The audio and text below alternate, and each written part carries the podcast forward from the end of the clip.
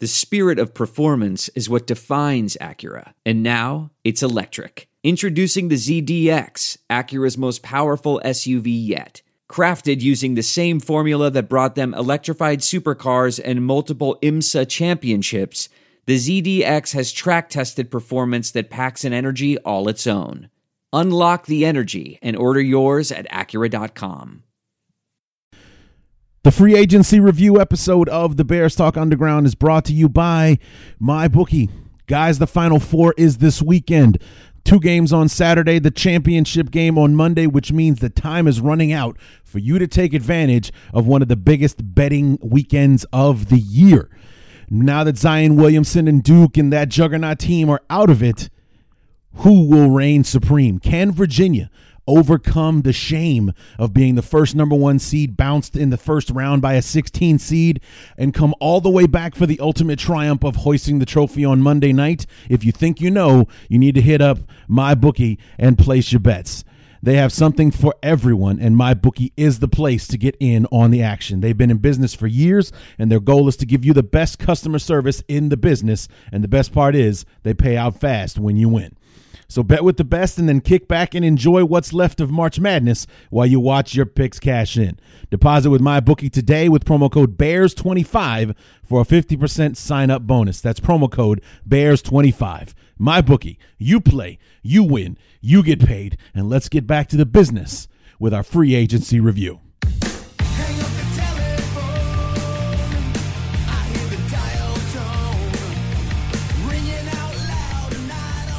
New laptop. Who this? Larry D back. What's going on, everybody? The free agency review episode of the Bears Talk Underground. Did you miss me? It's been uh, been a couple of weeks, uh, a little bit longer than I said it was going to be. I apologize uh, for that. It's this weird thing that happens to me uh, in the off season where I just. Uh, I, I the it's it's funny. It's funny because I can't for some reason just make myself get to the computer and get started. But once I finally get there, all of a sudden I'm ready to work. So here I am. I'm sitting, I'm in front of the laptop. The software is fired up. I'm recording, and we are back. So um, we have uh, Erik Lambert from sportsmockery.com and NFLmocks.com. You can follow him at Eric Lambert1 on uh, Twitter. That's where I found Erik, and I asked them to come on to the show and talk to us about the Jordan Howard trade. We'll be getting uh, to that a little bit uh, later on uh, in the show. And, um, you know, going to break down uh, the free agency moves, the Bears, uh, the uh, additions, our subtractions, and uh, and, what have you. Uh, we missed out on a couple of guys, or at least rumors would have you believe uh, that we did, and um, some other little nuggets, and uh, we'll get to those nuggets now. Why don't we? Um, you know, today is uh, it's Thursday, April the fourth, and of course that means since it's the beginning of April, we have gone through April Fools. And last week, uh, I saw a uh, a bone chilling announcement made. Um, uh, via via Twitter, like through the beat writers, uh, George McCaskey, the um, the head honcho over there in Halas Hall, uh, said that uh, the Bears would be uh, releasing a new uniform for 2019, a commemorative uniform that the Bears were going to wear uh, this season. And of course, I immediately start to freak out. A because I am a self-professed uniform snob. You guys know how I feel uh, about uh, uniforms, and you know it's just from my uh, my my life as as an artist, a graphic designer. I've been drawing my whole life. These kind of things just I I pick up on this stuff and it bugs me. It really does. And you guys know it is well documented how much I loathe the orange jerseys. Uh, I did see on Twitter today that they will be back in 2019. So just put a gun in my mouth right now. Uh, but the Bears are talking about an exciting uniform that they've been working on that they were going to reveal to the world this week. And oddly, it showed up on April Fool's Day of all days. And it just so happened that um, the it was an April Fool's joke. It turned out to be a, a ruse that uh, that the Bears decided to pull on the rest of the uh, world. Uh, and it was kind of clever, I guess. That uh, basically the, what what the joke was was that because it's the 100th season uh, of uh, of Chicago Bear football, that everybody would be a three digit number this year. So like Mitch was doing, Mitch Trubisky was doing an interview wearing a jersey that said 110, and they showed pictures of Khalil Mack, uh, Tarik Cohen. Um, Akiem Hicks, all wearing three digit numbers 196, 152, 129, uh, and so on. So uh, the Bears went through a lot of trouble for this. They released the video. It was about a minute or so long talking about it. George McCaskey was talking about how this is what they were going to do for the 100th season. Everybody was going to wear a three digit number. It took some convincing, but the league is going to allow it for this season. Blah, blah, blah, blah. Then a little bit later on in the day, about a 20 second video came out, and it was basically, it almost looked like an outtake. It was Mitch wrapping up the interview, and then as he's getting up off the chair, it's a shot from behind, and across the back of Mitch's jersey, it says April Fools. So there you go. Um, you know, if, if it had, it, it came out on April Fools, so you took it with a grain of salt, but you never know. And then they they brought out the video, so it uh, at the end with Mitch says April Fools across the back. So that is not the new uniform. However, the Bears did announce today that on June 7th, this big fan experience to commemorate the 100th season uh, over the summer, they're going to have all kinds of Bears, you know, future, you know, past, present, and beyond uh, show up to this uh, event where they will be revealing a uh, a new uniform to, to be worn this year. So we're up to four uniforms or four jerseys, if you will, that we're going to see in 2019 the regular navy, the regular white, the orange, and whatever they're going to unveil in two months' time at this big uh, kickoff event uh, on June the 7th. So um, prepare for me to be sweating bullets uh, on June the 7th to see just what uh, possible abomination could be taking place that we might have to watch the Bears wear a couple of times this year, and unfortunately, probably have to watch them wear on Thursday, September the 5th, because since the last time that we talked, I'm pretty sure. I don't know if we talked about this last time. Uh, but since the last time we talked, the NFL has announced it's not a rumor anymore. It is fact the Chicago Bears and the Green Bay Packers will kick off the 100th season of NFL football on Thursday night, September the 5th. So, not the defending world champions raising the banner. The Patriots will do that on Sunday night football. The Bears and the Packers, the oldest rivalry in the NFL, the greatest rivalry in the NFL, will do battle at Soldier Field to kick off 2019 and the 100th season of NFL football. I am very excited uh, about that. Um, I, I, I, will be either more or less excited about it once I see this uniform the Bears are going to most likely wear on opening night. There's no distance too far for the perfect trip. Hi, checking in for. Or the perfect table. Hey, where are you? Coming! And when you get access to Resy Priority Notify with your Amex Platinum card. Hey, this looks amazing! I'm so glad you made it and travel benefits at fine hotels and resorts booked through Amex Travel, it's worth the trip. That's the powerful backing of American Express. Terms apply. Learn more at americanexpress.com slash with Amex. I want to tell you a story. It's a story about a scandal, broken relationships, gossip, rumors, money, corporate rivalry, and a broom. A performance enhancing broom. My name is John Cullen.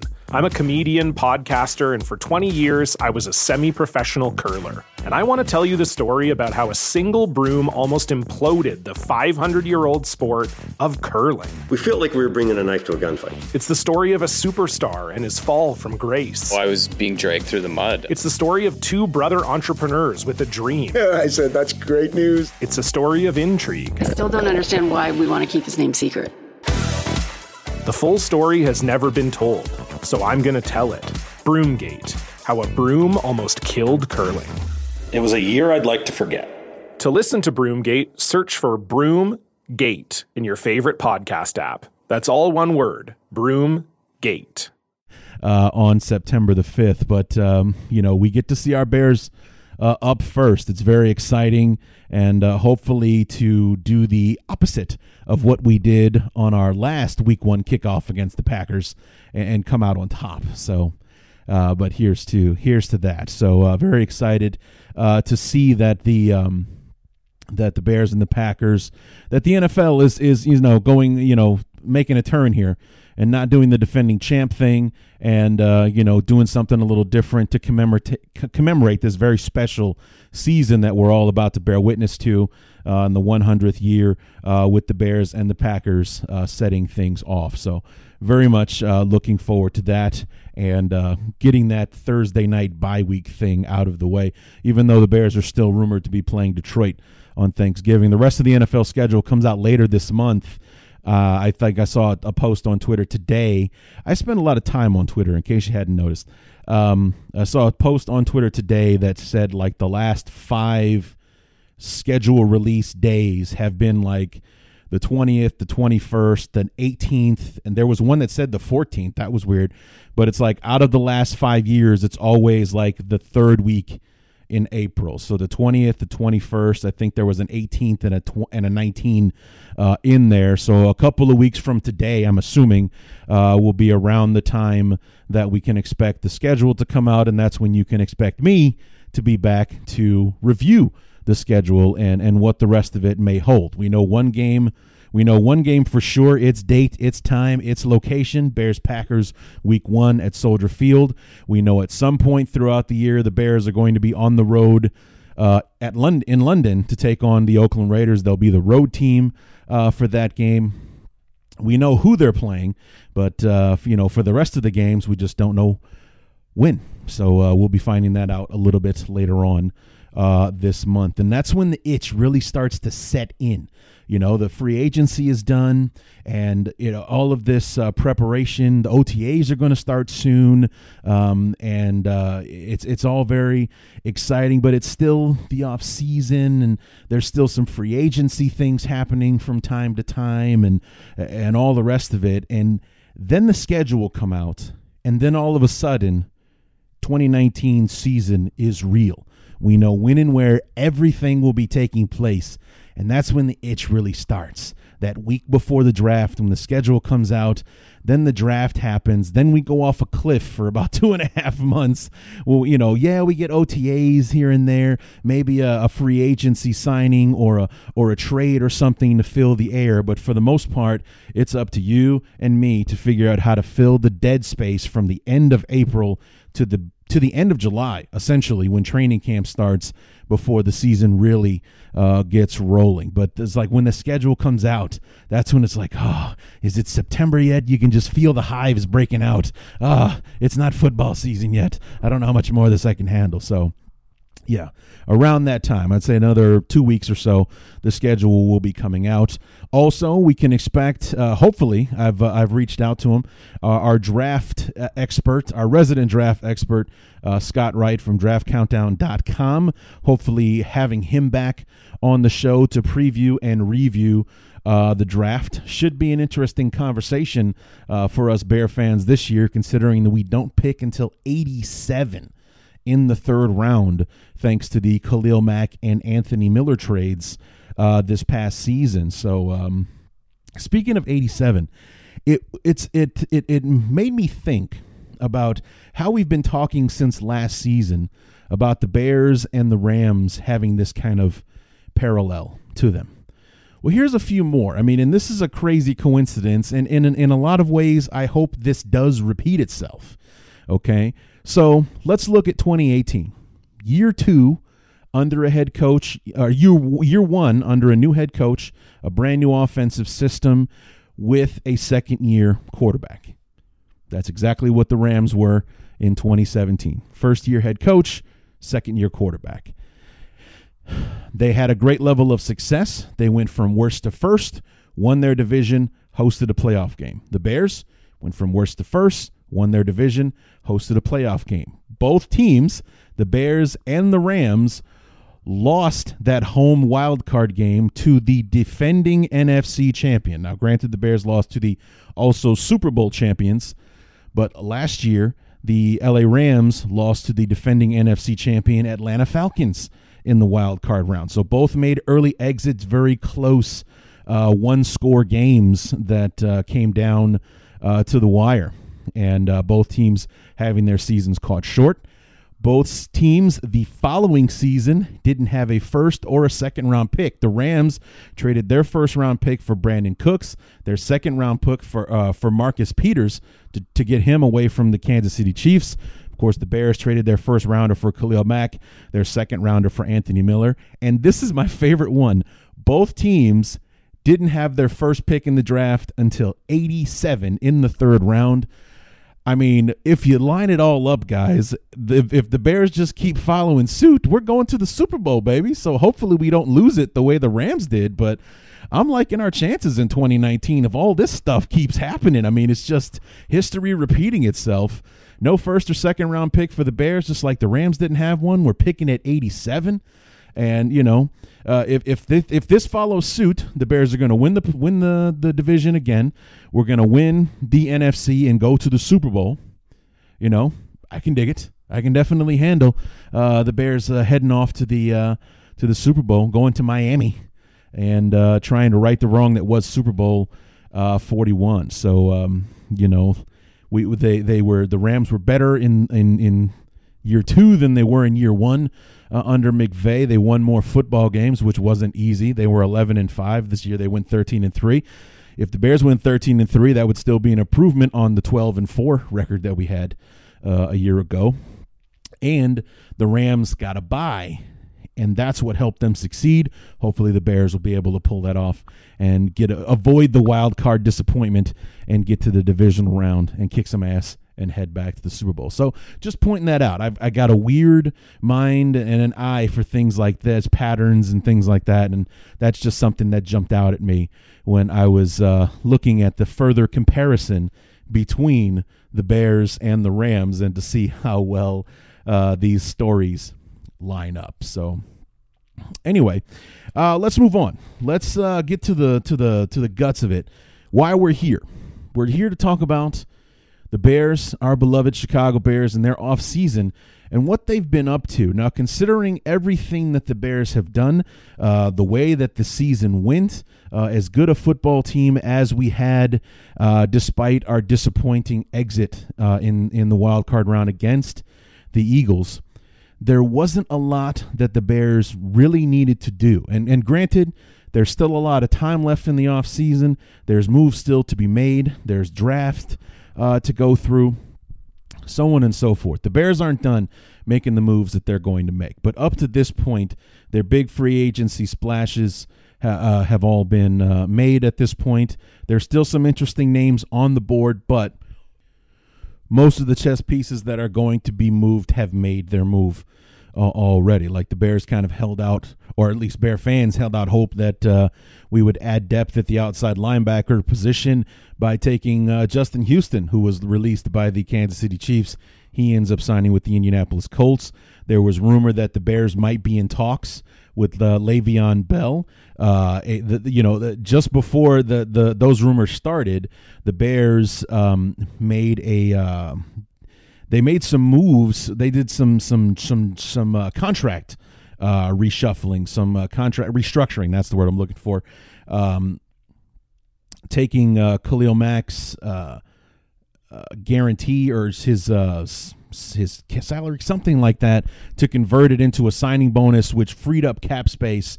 Uh, like 11 or 12 million dollars in cap space and everyone thought that maybe that was money that was going to be set aside to try to sign uh, Le'Veon Bell. He signs with the Jets. There was also rumor about Mark Ingram possibly joining uh, the Bears, the running back for the uh, New Orleans Saints. He ends up signing, I believe, with the Baltimore Ravens, if I'm not mistaken. So those interesting names did not come to Chicago. Here are the names that did. Um, let's start with the uh, the most recent signings. Uh, Patrick Scales, our uh, long snapper, he is staying in Chicago, signed a one year deal to uh, yesterday. Uh, Aaron Lynch, uh, after making visits, I think, to Seattle, he also visited with the Colts as well. Resigns with the Bears on a one year deal. Uh, Tyler Bray, our third string quarterback, a one year deal. Pat O'Donnell looks like we're not getting a new punter after all. Two years, four million for Pat O'Donnell. Uh, Nick Williams, a defensive tackle, resigns on a one-year deal. Uh, Roy Robertson Harris, Isaiah Irving, Rashaad Coward were all like I think exclusive rights free agents or something of that nature. All signed uh, one-year tenders to return to Chicago, so all those guys uh, are coming back. Ted Larsen uh, left the Bears. I forgot where it is that he went, but he's back uh, on a one-year deal. ben Braunecker our reserve tight end signs a two year deal to stay in Chicago. And let's see, am I forgetting anybody else? Okay, so those are the those are the the the depth guys, the fillers, uh, you know, the roster fillers, uh, if you will, for lack of a better phrase. Now on to the uh, to the bigger names. Um, well, let's talk about some of the losses, and then we'll talk about who we replaced them with. Uh, Adrian Amos ended up not staying uh, in Chicago. As a matter of fact, neither did Bryce Callahan. Both of those guys found new destinations. Adrian Amos headed to Green Bay uh, to play for the Packers. It was a four-year, like thirty-seven million dollars. So he'll be making nine million a season. Good for him. Unfortunately, he'll be wearing the green and gold of the Green Bay Packers. Um, so twice a year, I will not be rooting for him. Uh, obviously, um, and we replaced Adrian Amos with Ha Ha Clinton Dix, uh, formerly of the Green Bay Packers, most recently of the Washington Redskins, a one year, $3.5 million deal. And there was a lot uh, made about the fact that uh, Clinton Dix uh, made it a point to let everyone know that he had better offers from other teams, I guess more lucrative. He came to Chicago because he felt it was his best chance to win a championship. He wanted to be a part of the culture, and he gets to be backfield mates with his former college uh, uh, teammate Eddie Jackson, who also went to the University uh, of Alabama. So uh, he he wanted to be a part of it. When he talked to Eddie Jackson, Eddie sold him on the culture and the winning, you know, the winning ways of the Chicago Bears, and he felt it was the best spot for him. So he signs a one-year, three point five million dollar deal to join our beloved Chicago Bears. Uh, Bryce Callahan ended up going to Denver. We all thought that's where Adrian Amos was going to go.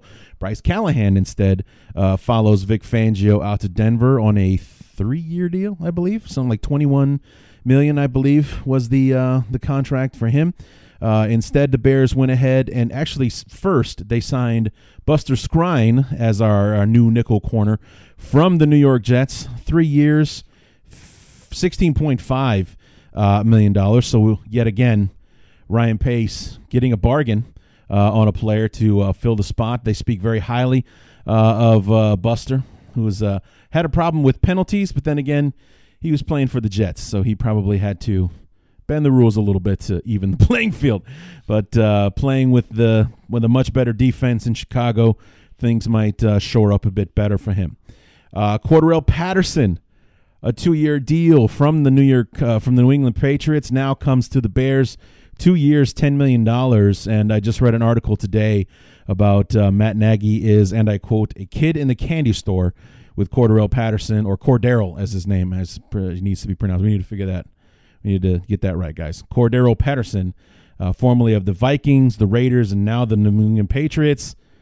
Now he's a Chicago Bear, and I think that we just uh, took care of our kick return problem. Not that it was a problem, but you know, Josh Bellamy's not supposed to be returning kicks for us. He's not that guy. Speaking of Josh Bellamy, he left as well, also headed to the New York Jets. I think he signed a two year deal uh, with them. Unfortunately, um, you know, I, I I really enjoyed the role that Bellamy was playing on the team this year. Not to mention, I'm I'm pretty sure he was a very popular uh, locker room guy. Also headed to the Jets, Daniel Brown, uh, our one of our reserve uh, tight ends uh, following Bellamy over to the Jets, who came out with some new uniforms today. And the uniform snob in me, meh. I don't. I uh, the uniforms themselves are not bad. You know, I, I like them actually. Uh, it's a little bit uh, different. Uh, it's not as uh, not no Kelly green like they had before. It's a little bit. Uh, they call it Gotham green. That's what they're calling the the color. Um, and I don't mind that the Jets went back to the green helmets. What I didn't like was that it, they gave it like that chrome, that shiny finish. I probably would have gone with more of a matte, more of a flat uh, finish than what they you know that chrome. Not a fan. Maybe they'll change that, but nonetheless, uniforms not bad, not bad. So who else did the Bears sign? Mike Davis, running back from the Seattle Seahawks, a two-year deal, uh, and then uh, you know we'll, we'll talk about this in depth a little bit more later on.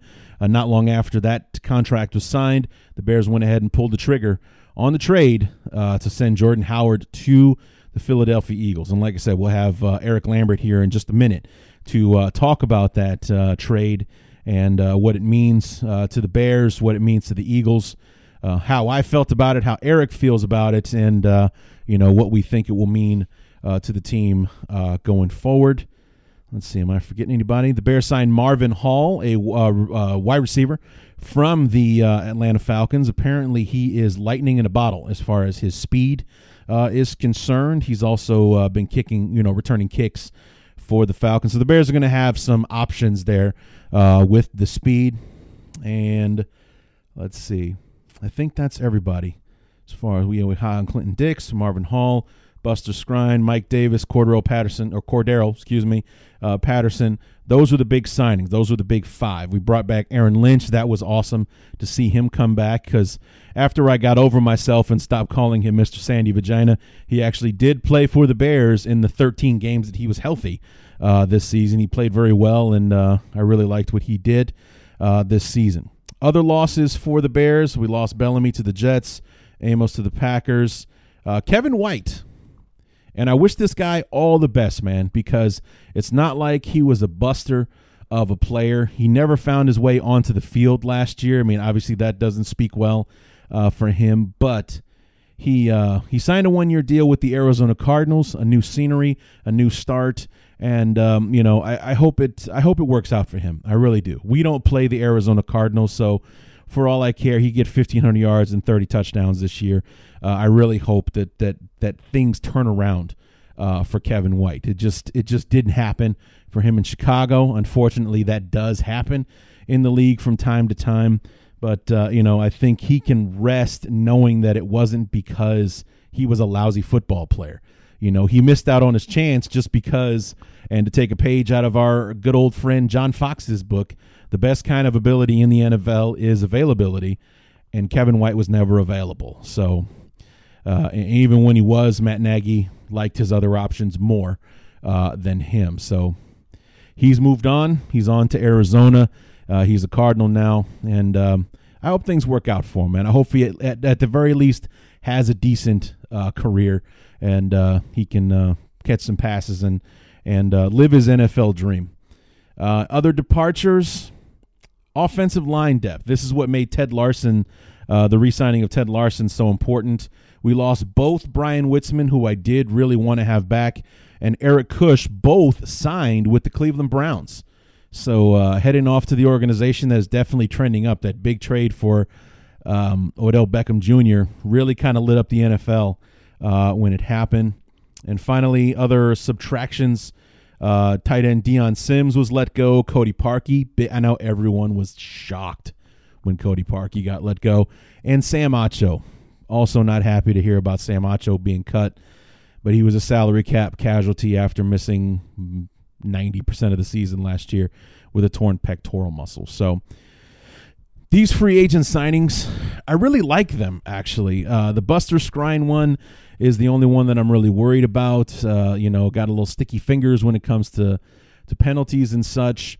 Uh, Ha Ha, Clinton Dix. Uh, I'm liking what I'm hearing from him. Uh, he's playing on a much better defense than the ones that he's had a chance to play in. You know, the the Packer defense has been on decline the last few years, and then he was traded to the Redskins, also not a very good football team defensively.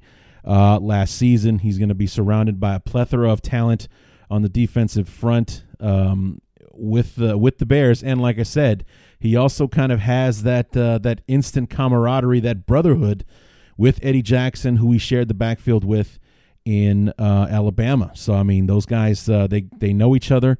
Eddie Jackson is probably a very big reason why uh, why Ha Clinton Dix signed with the uh, with the Bears, and um, you know, hopefully a year from now we're talking about man. Hopefully we can sign uh, you know, Clinton Dix uh, and, and get him to come back after the year he had in 2019 for the defending Super Bowl champion Chicago Bears. Um, Mike Davis, I, I don't really know much about him, so we're just going to have to wait and see uh, with him. The word on him, though, is that basically he is a better version of Jordan Howard. Uh, he will be that that kind of banger, that inside runner, uh, but he's better catching passes out of the backfield. Uh, something that uh, a Jordan Howard did not start off his career doing well, and then last year never really got a chance uh, to do it. Whenever anything came out of the backfield, it usually went to uh, Tarik Cohen. So we'll have to wait and see on on uh, on Mike Davis. And I we talked about Buster Skrine, Marvin Hall. I know absolutely nothing. I had never heard of Marvin Hall until we signed him. So obviously. That's a wait and see kind of guy, but Cordarrelle Patterson, I am very excited about him. I mean, look at the way that he was used in Minnesota. Uh, look at the way that he was used from time to time uh, in New England. I mean, there were times where he took handoffs as a running back out of the backfield. So, I mean, this is why uh, Matt Nagy uh, when I read that article, and I, I, believed it. Matt Nagy is like a kid at a candy store with Cordarrelle Patterson because of this guy's versatility. Not only can he be an amazing game changer for us on special teams in the kick return game on kickoffs, but he can also be, you know, he can be a receiver for us. He can be, uh, you know, he can run a reverse that that jet sweep that uh, that Nagy likes to run so much. Cordarrelle Patterson is actually good at running the football out of the backfield. So he would be a perfect guy to run something like that with. So uh, I'm very interested to see how the Bears are going to use him. Uh, after winning a Super Bowl in New England, he's coming to Chicago, hopefully to win another one. And uh, I'm excited to see how the Bears are going to use him and, and uh, uh, how how he uh, fits into this offense. Another weapon for Mitch and company on the offensive side of the ball, and you can never have too many of those. So very excited uh, about uh, about these guys. And it's a very low key free agent class, no big splashes like we had a year ago. We signed Allen Robinson right off the jump, Trey Burton, Taylor Gabriel, spending that big money adding those pieces. This wasn't that off season. This was more about tweaking, uh, adding depth in, in some positions. Like you, you, heard me talk about all the guys we brought back Nick Williams, um, you know, Tyler Bray, Aaron Lynch, uh, uh, Roy Robertson Harris, Isaiah Irving, Rashaad Coward. These are all guys that are going to be backing up Khalil Mack and um, you know Kyle Long and and uh, Bobby Massey and things like that uh, on the offensive line. These are all depth players. These are the ones that we needed to secure. It really wasn't the top. There wasn't really wasn't really any starters that we had to replace aside from Amos and Callahan, who we replaced with Clinton Dix and and Buster Skrine. The other 20 starters are already locked in. After after we signed Bobby Massey, we re-signed him before free agency started. That locked up the entire offense. We're set on offense. We sign Mike Davis, then Jordan Howard becomes expendable, and then on the defensive side, uh, you know, nine of our 11 starters were definitely coming back uh, for 2019 and we replaced them with with Clinton Dix and and Buster Skrine. It was more about filling in that that that you know the other two thirds uh, of the uh, of the roster with guys like Ted Larsen and Isaiah Irving and Roy Robertson Harrison, bringing those guys back. Uh, to uh, to to fill out uh, the roster with some quality players. So, and I think the Bears have done that so far. Now we get to see Ryan Pace work his magic. Uh, and, and and he gets to start in the rounds where he's done the best so far. He starts at 87 in the third round. Uh, we got a fourth round pick. We got fifth rounders. So we'll see what he can do uh, with the with only five picks uh, this year and see how that uh, all works out uh, for us. So those are the free agent signings. Those are the free agent acquisitions. Right now, what we're going to do is bring in our new friend Erik Lambert from SportsMockery.com and NFLMocks.com to talk about the Jordan Howard trade. And uh, I recorded this a few days ago with Erik. Uh, I've been meaning to do this show all week long, but I've, uh, like I said, hard to get motivated, and also didn't help that the changing in the seasons a bit under the weather and didn't really feel like it, uh, to be honest with you. But um, you know, stick around after the interview. Got another couple of things I want to talk about and uh, laying out what's ahead uh, for the rest of the show. But without further ado, myself and Erik Lambert from SportsMockery.com talking about the Jordan Howard trade.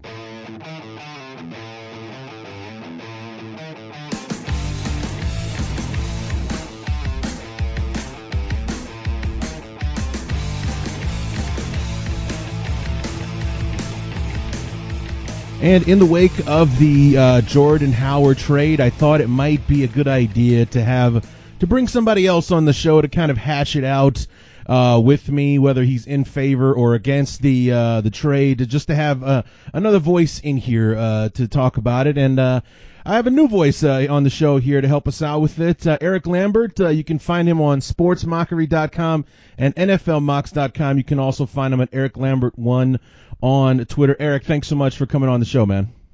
It's a pleasure, man. Thanks for having me. So Erik, let's let's talk about this trade, and and it's uh, if it's felt like an inevitability since uh, Matt Nagy was hired, because pretty much as soon as Nagy got hired, the rumors about Jordan Howard possibly not being a good fit, possibly you know uh, somebody that the Bears might be looking to move. Uh, it sounded ludicrous a year ago at this time uh, with you know, not even everyone's thinking that hiring Nagy would be a, a blessing uh, for Jordan Howard, considering that he was basically running into a brick wall of humanity because we had no passing game in the first two years of his existence. But 2018 proved that at the very least, Jordan Howard wasn't a back that Nagy at least liked to use very much, and it seemed like a more inevitable move as the 2018 season came to a close. It's true. You know, I think people got an education last season that not all backs are created equal and that coaches more than ever before are looking for players who fit scheme. You know, you always like to find those guys who can fit any scheme, like a Todd Gurley, Ezekiel Elliott, one of those types. But by and large, more often you get guys like Jordan Howard who can be really good in one scheme, also a bad fit in another one.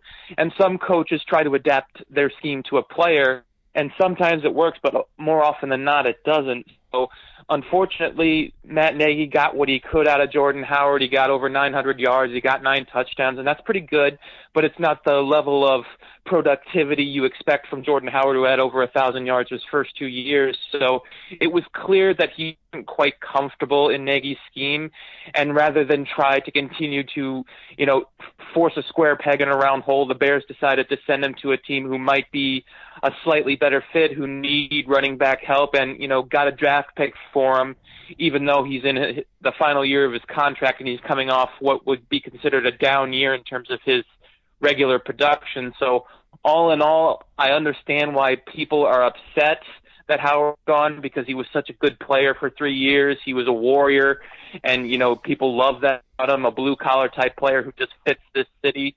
But at the end of the day, you have to understand it was a business decision. It was not personal, and the Bears are going to be better for it because they're going to start to put people that Matt Nagy wants into this system.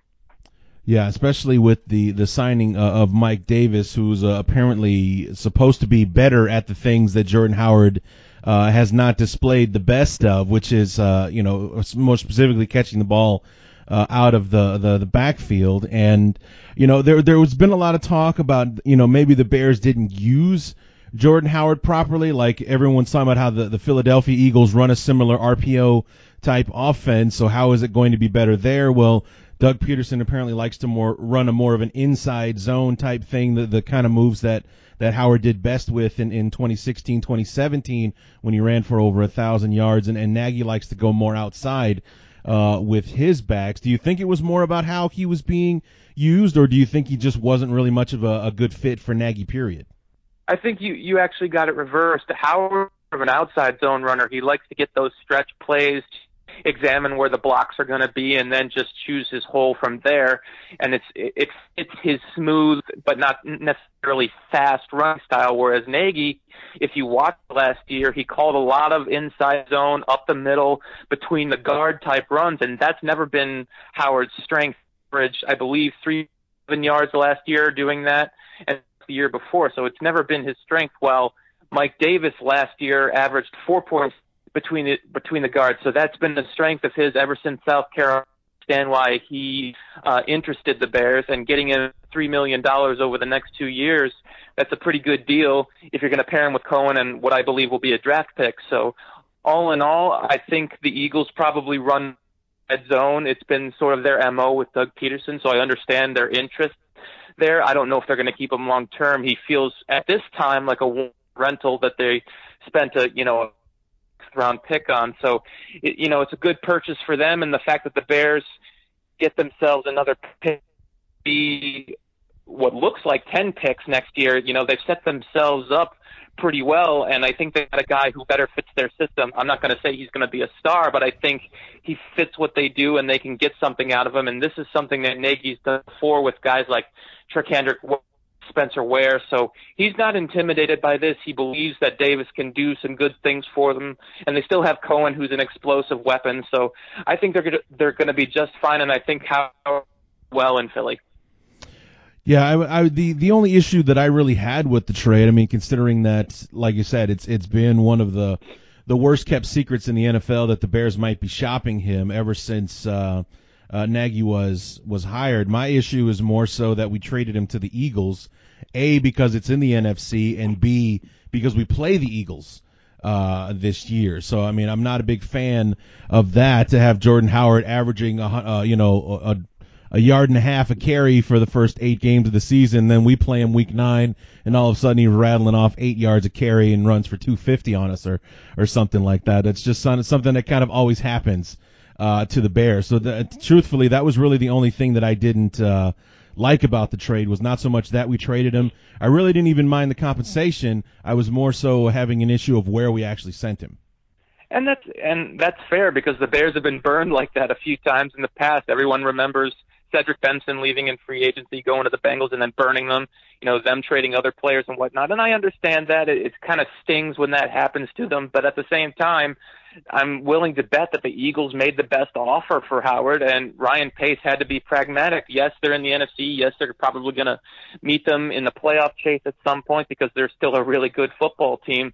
But at the end of the day, you know, you got to make the best business decision for your team. And he he weighed the risks and said, you know, this is the, this is probably the best we're going to get. So he took it and you know he's going to have to deal with the consequences one way or the other. So I understand people being nervous and upset about that, but at the end of the day, you're going to have to beat. You're going to have to go through Philly regardless of how, regardless if Howard is there or not. So, you know, send him there, get the draft pick, and just you know weigh the weigh the results as they go.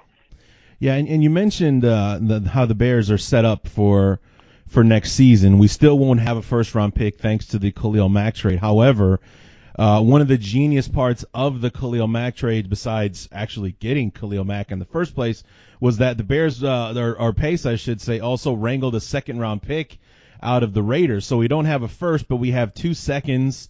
We have what, what possibly two fourths if, um, uh, for a compensatory pick for either Amos or Callahan, an extra fifth rounder that we're projected to get for Amos or Callahan. So I think that gives us three if the Howard pick becomes uh, a sixth round. But overall, we ten draft choices uh, for next season, and we all and a lot of them are like fourth, fifth, sixth round, and we know how, what uh, Pace's batting average is with those picks thus far.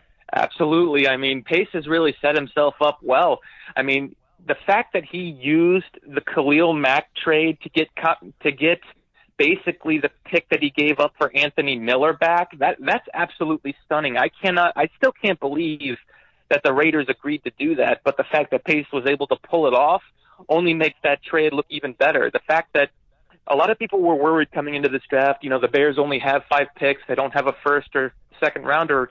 And, you know, they're sort of biting the bullet here because there's really not much else they can do in terms of acquiring more picks for this year. They're probably just going to have to deal with it and get the best they can. But the fact that Pace was able to set himself up next year, 10 picks, two in the, two in the second round, you know, and then you sort of stockpile picks for the fourth and fifth where he's done really well with Eddie Jackson, Tarik Cohen, Bilal Nichols, Jordan Howard. I mean, you feel really confident about what they can do in terms of building for the future while also competing in the present, and that's exactly what a good GM is supposed to do. Yeah, I was, I was, uh, when, when you kind of laid it all out there, because you wrote an article, I believe yesterday on Sports Mockery about how Ryan Pace is basically has a better plan in place than, uh, after his blockbuster trade to get Khalil Mack than Jerry Angelo did after his, uh, blockbuster to get Jay Cutler uh, back in 2009. So, and, and, and when you laid it all out like that, you know, Angelo really did kind of piss away the prime years for the Bears in, you know, tw- you know, like 29, 20, 09 and 2010 were okay seasons, but it's like when Cutler got hurt in 2011 after he got, he got fired after that and everything, it just seemed like he did not have the same foundation for success that, that Pace seems to be setting himself up for. Well, the thing about Angelo was making the trade for Cutler was the right idea. He was an upgrade in terms of talent at quarterback. He was a Pro Bowler, so you completely understood why he did it. The criticism Right. wasn't with the trade itself. The criticism was was with how reckless Angelo became with his remaining picks after the Cutler trade. People forget that he still had second round picks in the 2009 and 2010 draft, so he still had an opportunity to get some really good young players from those drafts. But then he trades out of the second round in order to get an extra fourth round pick uh, in the 2009 draft. And that pick became Henry Melton, who became a pretty decent player, but then he got hurt, so he really didn't last long. And the other pick that they used as part of that trade was Jarron Gilbert, who was a complete, you know, trash heap. You know, he, he didn't do anything. Yeah. So, you know, you, you give that up. That doesn't look like a good trade. And then the next year, you got that second round pick, but you give it away before that draft even happens to get Gaines Adams from Tampa Bay, who played only a few games for the Bears before he unfortunately passed away because of a heart condition. So that's two Right. picks you basically gave up for nothing, except Henry Melton, who became a decent player. But you know that hardly makes up probably could have gotten had you just kept them. So giving away two such valuable picks and two what would what ended up being critical drafts for what was an aging team, you know, that's basically the reason he probably ended up getting fired and why the Bears ended up so slow to fall downhill because they couldn't replace their older veterans. Yeah, that was uh yeah, it, it was a, it was a tough go there uh as like 2012 was was a decent season or it started out really well. We started out 7 and 1, we go 3 and 5 down the stretch and missed the the playoffs. We get rid of Lovie and then the wheels really came off. We hired Trestman instead of Bruce Arians and then John Fox was was a failed experiment, but finally we have Ryan Pace with the coach that he wanted, and uh, you know we, we we suffered through those first couple of years uh, under under Fox with uh, with a weak roster, and then Pace really turned on the Jets last year in free agency, and and he's been hitting on his on his draft picks. He he definitely seems to have a a better plan in place to to to have the Bears succeed uh, going forward. And that's the thing you know he's he's been very calculated and pragmatic about he's been about using his resources right times to spend a lot of money going after players who are a little on the younger side still career like Allen Robinson he's a classic example but he's not he has been afraid to be aggressive in the draft. He traded up for Leonard up for Mitch Trubisky traded back up for Anthony Miller. He's going after guys he feels can be long-term solutions, but at the same time, he's also picked certain drafts to add more. Let's see, 2000 he had more than seven picks. I believe last year he had more picks, and and next year, despite only having year, he's going to have 10 picks. So he's being able to stockpile resources for the future while also being aggressive for the present. And that's the sort of the balancing act you need to have as a GM in the NFL. And he's been doing it very well, not just with the draft picks too, but he's also been careful with the uh, spending in terms of salary cap space. He's always been flexibility while also being able to pay his players, Khalil Mack, Akiem Hicks, Eddie Goldman, all, all his in-house players that he's been trying to keep. He's been doing it really well. Yeah, I'm interested to see how that's going to unfold next offseason, especially because guys like Eddie Jackson and Tarik Cohen will be on the last year of, of their of their rookie deals, and and uh, will we be able to to keep them happy so they don't hit the open market when their prices uh, when their price tags will skyrocket, and uh, you know we'll be able to keep them in a Bear uniform for the long term. Uh, you know, I'm I'm looking forward to seeing how that's all going to uh, unfold, but. Um, uh, any final thoughts on, on the Jordan Howard trade? Like, how did you feel about it personally?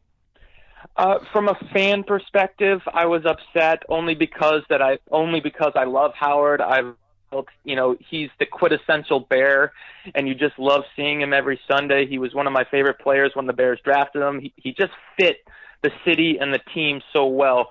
But the person who who has followed the league for a long time soon came to understand understand why the Bears were doing it. As good as Howard has been, he's not what you'd call a quote unquote special player in terms of his talent. He's not elite in that regard. He's just a good, solid football player. And as much as it pains the fan in me to say that you can't keep him, you understand the business perspective of it, that the Bears can still win without him. And it's hard to admit that, but it's also the truth because this team was driven by good quarterback play and a great defense last year, and that's sort of where they're keeping their focus. They can always find more running back help elsewhere, and many times by this team alone, not just not just other teams. So the fan in me is upset, but also the business of the NFL points out that they can just fine without him. Yeah, no, I'm I'm pretty much on the same boat with you. I'm I'm not happy to see Jordan Howard go, but uh, like I mentioned before, it's uh, it was one of the worst kept secrets that the Bears might think about, might be thinking about moving him, and that he might not be the best fit. Uh, like I said, a year ago that sounded ludicrous. It's like, well, how do we know? We haven't seen him in the offense yet, and thinking that hiring Nagy with a more wide open offense would be to his great benefit because he wouldn't be the only aspect of the offense that we have anymore and that it would open things up for him, you know, having a passing game to go along with him running the football, but in 2018, you know, he, he wasn't the same uh, running back. He wasn't able to uh, be as productive as before. I I saw a highlight reel of Jordan Howard's best runs that came out just after the trade, and all of the ones that were selected for that particular clip. And I know that you know he did have some decent runs in 2018, but all of the de- all of the highlights in that clip were from 2016 and 2017 when he was right. over a thousand yeah. yard uh, rusher. So I mean that was just one thing that I noticed when I was when I was looking at that. So um, you know I, I too wasn't uh, you know not happy to see Jordan Howard go, but like you, I understand this was more likely to be an inevitability than anything, whether it be now or after the draft when they find somebody or draft someone in the third, fourth, fifth round uh, of the draft. This was probably going to be happening no matter what. Yeah, and you know, it's it's just the state of the NFL, man. Everybody can be paid, not everybody can be kept, and Howard was unfortunately the man out. And I wish him well. I think he's going to do just well here. And if they don't end up keeping him, he'll sign a nice deal elsewhere and be a really good running back for somebody else. You know, I think his career is going to continue to do, you know, do well as it has up to this point. He's a good player, and he's going to have a good long career. And I wish him the absolute best. Yeah, and I think you and I can both agree when we say we'll be rooting for him, except for those days when he happens to be playing our beloved Chicago Bears. So, exactly. Erik, uh, uh, thanks so much uh, for taking out the uh, for taking out the time and uh, for joining us on the show. We'll uh, look forward to having you back on sometime here in the future. Erik Lambert, you can see him on SportsMockery.com, NFLMocks.com. You can find him at Erik Lambert one on Twitter. Erik, thanks so much, man. Absolute pleasure, man. Thanks for having me.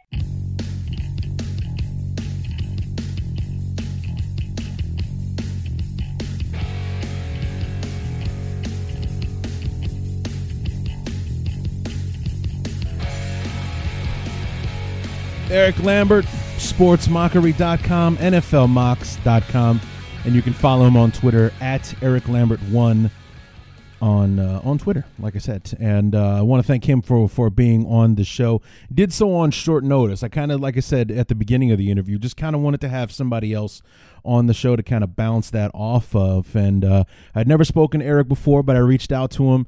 Uh, he got back to me, and um, you know, like I said, only to bing bang boom about 15, 16 minutes. Uh, we talked about uh, the Jordan Howard trade and and basically how uh, Ryan Pace is uh, doing the opposite of what Jerry Angelo did uh, after he made his blockbuster trade uh, for Jay Cutler back in 2009, which today it was either today or, or a day or I think it was the the second or something like that that ended up being the 10 year anniversary of that trade and and looking back on it, you know, would you consider it a success or a bad trade or anything like that? And I, I will absolutely concede that that trade did not go the way that we wanted it to, but it did in fact do what it was intended, which was to solidify the quarterback position for the Bears for almost a decade.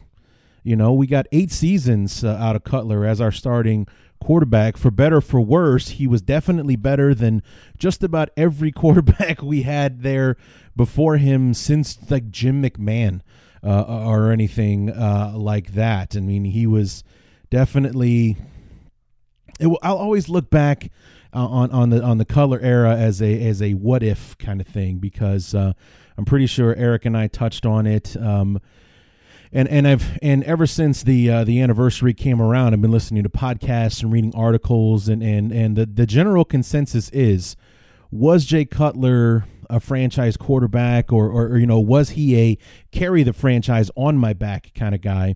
I think we can all agree that he wasn't, but I think that we can all agree that he was a good quarterback. He was a good quarterback. He had the tools uh, and everything. He was a good teammate wasn't exactly, I think, built for the Chicago market, you know, where he's going to be upfront and center. He's not a face of the franchise uh, uh, kind of uh, guy. His personality, it just doesn't suit uh, his personality.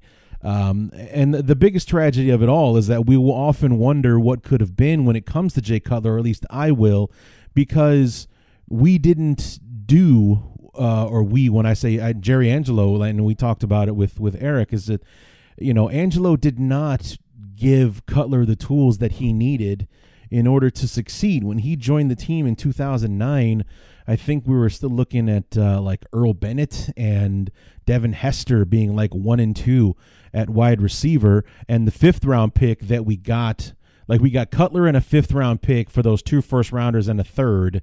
And we also sent Kyle Orton uh, to the Broncos. With that fifth round pick, we drafted Johnny Knox, who was good for the Bears in his short period of time before he suffered that catastrophic uh, back injury that ended his, uh, that, you know, that cut his career uh, tragically short. But you know, it just, uh, I mean, the funny thing is, the Bears actually ended up winning the trade because we got Johnny Knox and Jay Cutler. The Broncos, on the other hand, got like one decent season out of Kyle Orton, and then the draft choices that they went with did nothing for them which is why I, I, I laugh at the idea. We talked about this on the last show. I laugh at the idea uh, of uh, of analytics and, and you know perf, you know um, experts and stuff like that saying that the Raiders won the Khalil Mack trade. There is no way you can say that now. There is no way you can say that now with the way that Khalil Mack popped last year with the Bears and these picks that the Bears gave the Raiders are going to have to do a hell of a lot better than the picks we gave the Broncos worked out for them uh, in order for it to look like. Because we got a perennial Pro Bowler, a future Hall of Famer, a once in a lifetime talent. The Raiders are going to have to get at least two of those with these picks to to for it to look like they ended up winning the trade. So I, I laugh at the idea that you can say now for certain the Raiders are on the top half of that uh, the trade. There's no way. And, and, looking back on it, despite it not going the way that we would have wanted it to, the Bears won that trade because the Broncos got nothing out of the picks that they uh, that they got from us, and the Bears got eight years of service and a good wide receiver in in Johnny Knox uh, in return on that trade. So I, I think the Bears won the trade. And like I said, I'll always play the what if game when it comes to Jay because it wasn't until year five in 2013 that we started surrounding him with tools with Alshon Jeffery, Went out and got Brandon Marshall. We signed Martellus Bennett, put a better offensive line uh, in front of him. And just when when the Bears finally did that, Urlacher retired. Peppers, you know, it was like the defense just got old all of a sudden, and they started getting hurt. You know, Peppers uh, didn't have a good year in 2013. Henry Melton went down for the season with a knee injury week three in the season. Peanut Tillman was banged up long, missed a lot of time uh, with that tricep uh, injury, ended up having to go on IR uh, for that. Lance Briggs missed some games with like groin injuries and and stuff like that. All of a sudden, the defense got old literally overnight, and we went from having like a top five unit in 2012 to having a bottom five unit in 2013, which just completely offset the fact that we had a top five offense uh, in in 2013 and we've been doomed ever since. So finally rebounding now with Ryan Pace and the football team that he is putting together, and like we talked about with Erik, setting himself to to maintain uh, this level of uh, of greatness. We got ten picks in next year's draft in 2020, including two second rounders. So I mean, it's uh, you know Ryan Pace is doing just fine. Uh, uh, right now, with what he's doing uh, with this football team, but like I said, with Jay Cutler, it was too little too late. Once we finally got an offense put together for him, we had no defense. When for the first five years that we had him, it was all defense and whatever we could, we threw it out there uh, on offense and had very little success. And his favorite weapon, uh, we just happened to trade away to Carolina uh, for a third round pick. So, you know, and of course, I'm talking about Greg Olsen, the one guy he liked throwing the football to and uh, could have been a hell of a football player for the Bears. Ended up getting shipped off because Mike Martz doesn't use tight ends. That's that's why I made that trade. Not because Greg Olsen wasn't productive or anything. Mike Martz doesn't use tight ends, and the Bears didn't want to have to pay him uh, what he was going to require uh, in his second contract. So, yeah, that's that's why Jerry Angelo got fired for doing stupid things like that.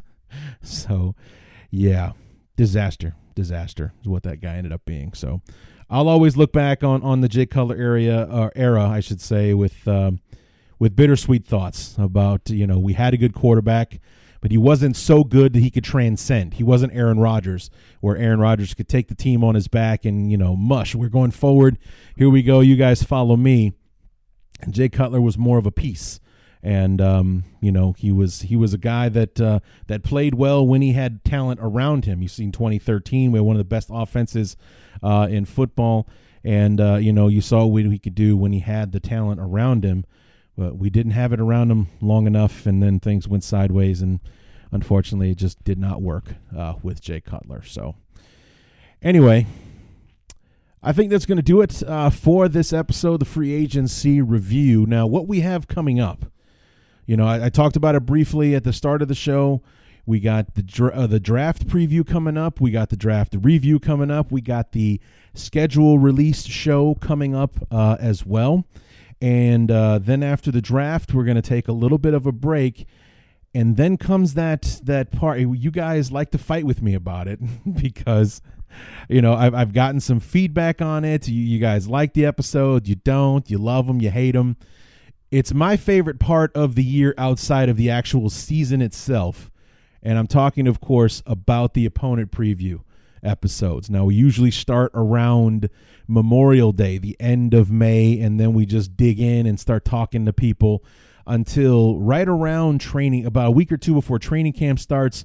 We take one little last hiatus before training camp starts, and then we're balls to the wall until the end of January, hopefully into February uh, this year. So, but uh, that's all coming, and we've got some really, really interesting opponents this season. I mean, we're playing first place teams, so we got the Rams and the Saints. Those are our same place opponents as opposed to the bottom dwelling Buccaneers and uh, Giants from last season.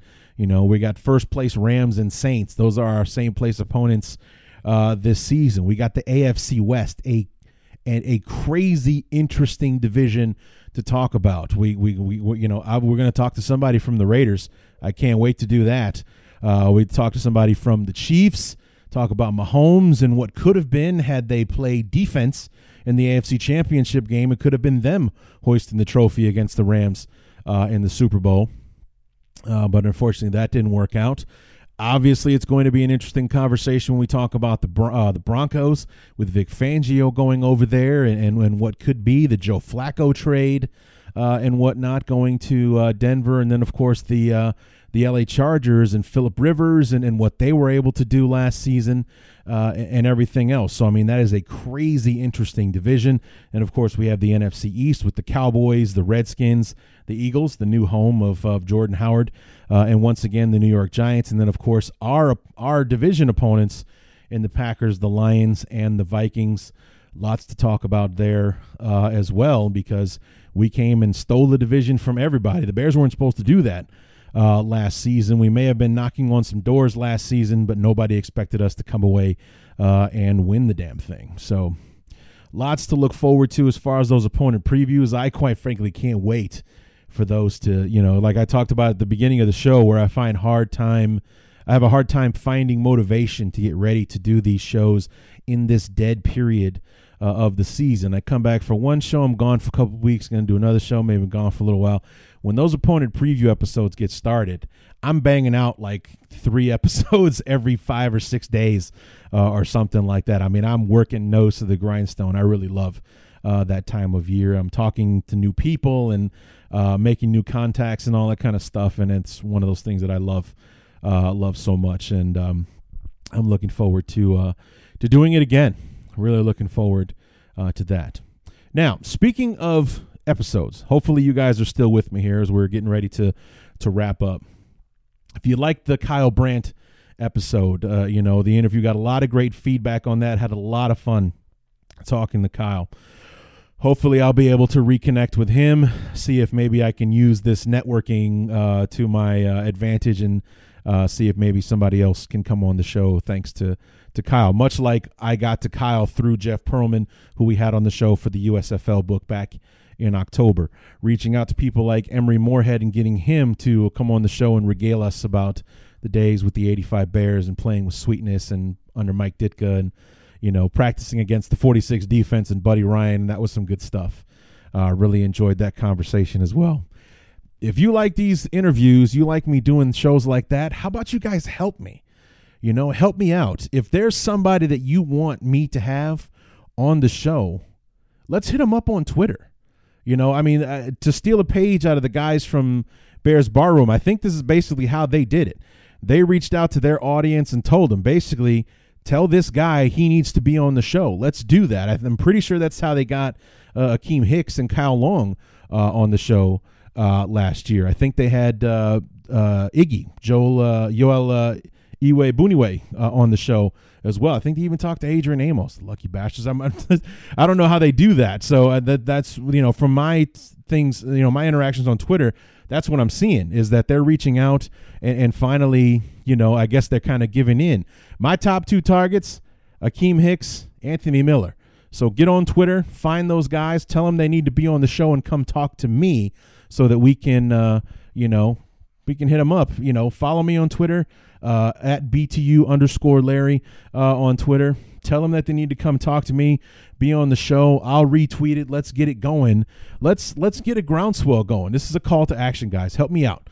Let's uh, let's see if we can't get uh, one of our Chicago Bears on the uh, on the show before the season gets started. I would love to talk to Anthony Miller. I would love to talk to Akiem Hicks or anybody you guys think that we should uh, have on the show, man. I just I just love being able to do these interviews and and, and getting up close and personal uh, with these guys. Like I said, I I had so much fun uh, talking to to Kyle Brandt. I had you know so much fun talking to Emery Moorehead and even in, in Jeff Pearlman and talking about that book with the USFL. I'd really love uh, to keep doing interviews uh, like that. So uh, so help me out. If there's somebody that uh, you think that I should have on the show, reach out to them on Twitter you know, make sure to tag me in it. It's underscore or BTU underscore Larry, and I'll make sure to retweet it and reach out to the player myself and see what we can do. Let's work together and see if we can't get some uh, some cool people uh, on the show. So, anyway, that is going to do it for the free agency review episode of the Bears Talk Underground, and uh, I will be back uh, in short order. Hopefully, not too much uh, later. Uh, I did, like I said, I reached out to Scott Wright our good friend from draftcountdown.com. He is our draft expert here at the Bears Talk Underground. Hope to have him back soon to help us dig into this draft because we got to dig deep. Our first pick isn't until 87. How many, you know, I don't know 87 players who are going into the draft this year. To tell you the truth, since the Bears don't have a top 10 pick for the first time in how many years, I haven't really even been paying attention to mock drafts and who's going where because the Bears aren't picking, so I haven't really been paying attention. Scott Wright will enlighten us all, hopefully, when we have him back on the show. And then, like I said, shortly after that, we should be talking about schedule release and when, when and where the Bears will be playing their 2019 schedule, the road to Miami, and Super Bowl 54. Wow. Anyway, so that is going to do it for me. Reach out to the players on Twitter. Make sure to tag me. Let's get a groundswell going. Get some of these guys on the show. I'll see you guys in a couple of weeks when we do the draft preview. Until then, my name is Larry D, and this has been the Bears Talk Underground.